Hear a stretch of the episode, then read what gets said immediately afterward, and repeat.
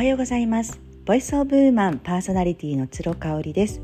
この番組はファッションのお悩みや女性のマインド解放軸とした明日がちょっと生きやすくなるそんな tips を紹介しています。はい、えーと昨日は私の月一のフリマをやる、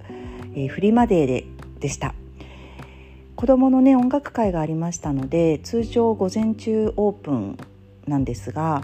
え、12時からのオープンとさせていただきまして、え、クローズの17時までもうお客様がですね絶えることなくあのたくさん来ていただきましてそしてあのお客様同士のね交流なんかもありましてね本当に楽しい時間となりました。あの遠方からもお越しいただいた方がたくさんいらっしゃって本当にありがたく思います。であの今朝はですね実は2時過ぎに起きてしまいましてと言いますのも、まあ、いつもね私寝眠るの早いんですけれども昨日は、まあ、結構疲れてしまってですね、え、フリマの片付けを半分終わらせて家に戻ってもう昨日はねあの主人とウーバーで中華料理を食べたんですけれども、まあ、家事はせずにお風呂だけ入って9時前ぐらいに寝ちゃったんですよね。でふと目が覚めたら 2, 2時過ぎだったっていうところで一回ねトイレだけ行ってお布団に入ったんですけどまあ今日は家で仕事がちょこっとあるぐらいなんでねあのそんなに無理なスケジュール組んでないのでまあ眠くなったら昼寝しちゃえばいいかなんて思ってそのまま起きています。で横にはピロちゃんもねあの起きてきまして。でもちょっとピロちゃんも眠たそうかな。泣いておりますけれども。はい。それでね私あの昨日ちょっとしみじみと思ったことがあります。それはねうん本当に私幼少期から若年期って呼ばれる、まあ、20代30代、まあ、30代なんかまあ本当につい最近っていう感じだと思うんですけれども本当につい最近までですねあの人に好かれよう好かれようと思ってたんですよね。である一定の人には好かれていたと思うんです。ただ自分自身がすごく無理をしちゃうんですよね。なんかそのことに気づいたんです。で今の私はどうかって思った時に今の私はね一切無理をせずにいるにもかかわらずですね昨日のようにたくさんの方々にあの足を運んでいただきましてあの正直フリーマーケットってねどこでも今やってるじゃないですか。私よりはフォロワー数の多いインフルエンサーの方々もたくさんしてらっしゃいますよね。で規模も小さいですし私一人でやっておりますのでそんなにこうめちゃめちゃいい商品がね常に常に並んでいるっていうわけではないんですよ。しかも地方都市の小さなあの場所をお借りしてしかも月に1回しかやっていなくてしかも、えー、夕方には閉まっちゃうっていうね本当にそういう意味ではねあの条件が全くこういいとは言えないと思うんですね参加する方にとって。にもかかわらず参加してくださるっていうのはねあすごいことだなって思ったんですよね。それは私がすごいって意味じゃなくって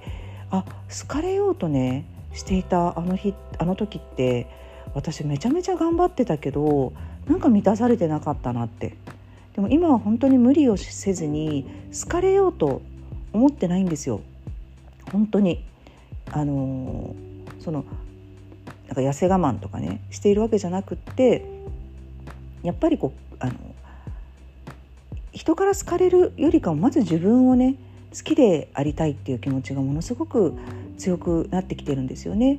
なので、まあ、昔の私だったらですね本当につい最近の私だったらあの昨日も飲み過ぎ食べ過ぎをしてしまったんでね今日はもう朝から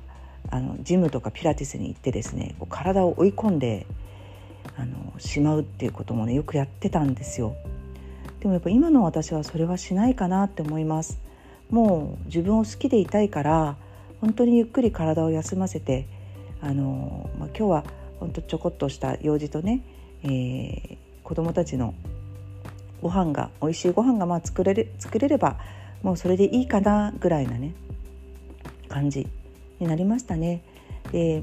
若い時はですねそういうことをするとこう楽をしていてあのサボってるとか、うん、楽しててずるいとかねなんか楽してちゃいけないんだっていうふうにこう自分で自分を追い込むっていうことがあったんですけどやっぱりそれをするとねやっぱどんどん自分を嫌いになるんですよね。で自分を嫌いになるし一定数の方からは好かれたとしてもさっきも言ったんですけど自分が全然満たされないんですよ。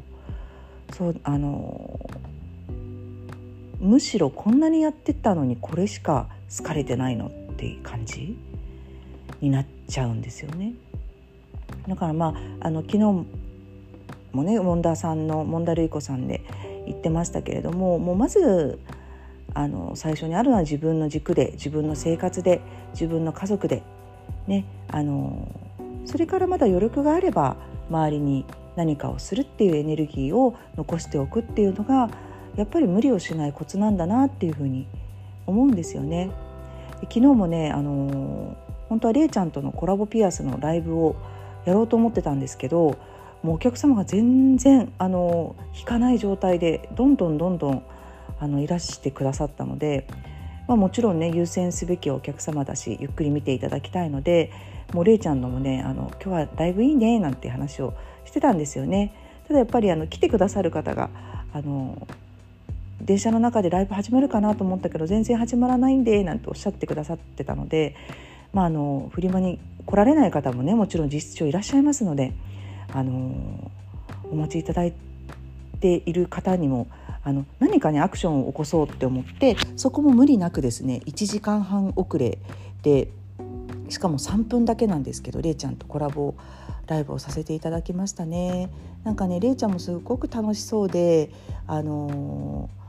私が結構こうあたふたね接客とかをしている時に一緒にサポートに回ってくれたりとかあとはあのれいちゃんのママのあきこさんもねあきこさんはアパレルのショップを経営されてますので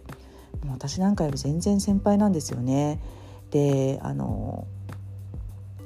サポートサポートしてくださったりしてね本当にありがたいなというふうに思いましたね。であのあきこさんにねあのとお話しされた方はすごくわかると思うんですけれどもとにかく言葉一つ一つに説得力が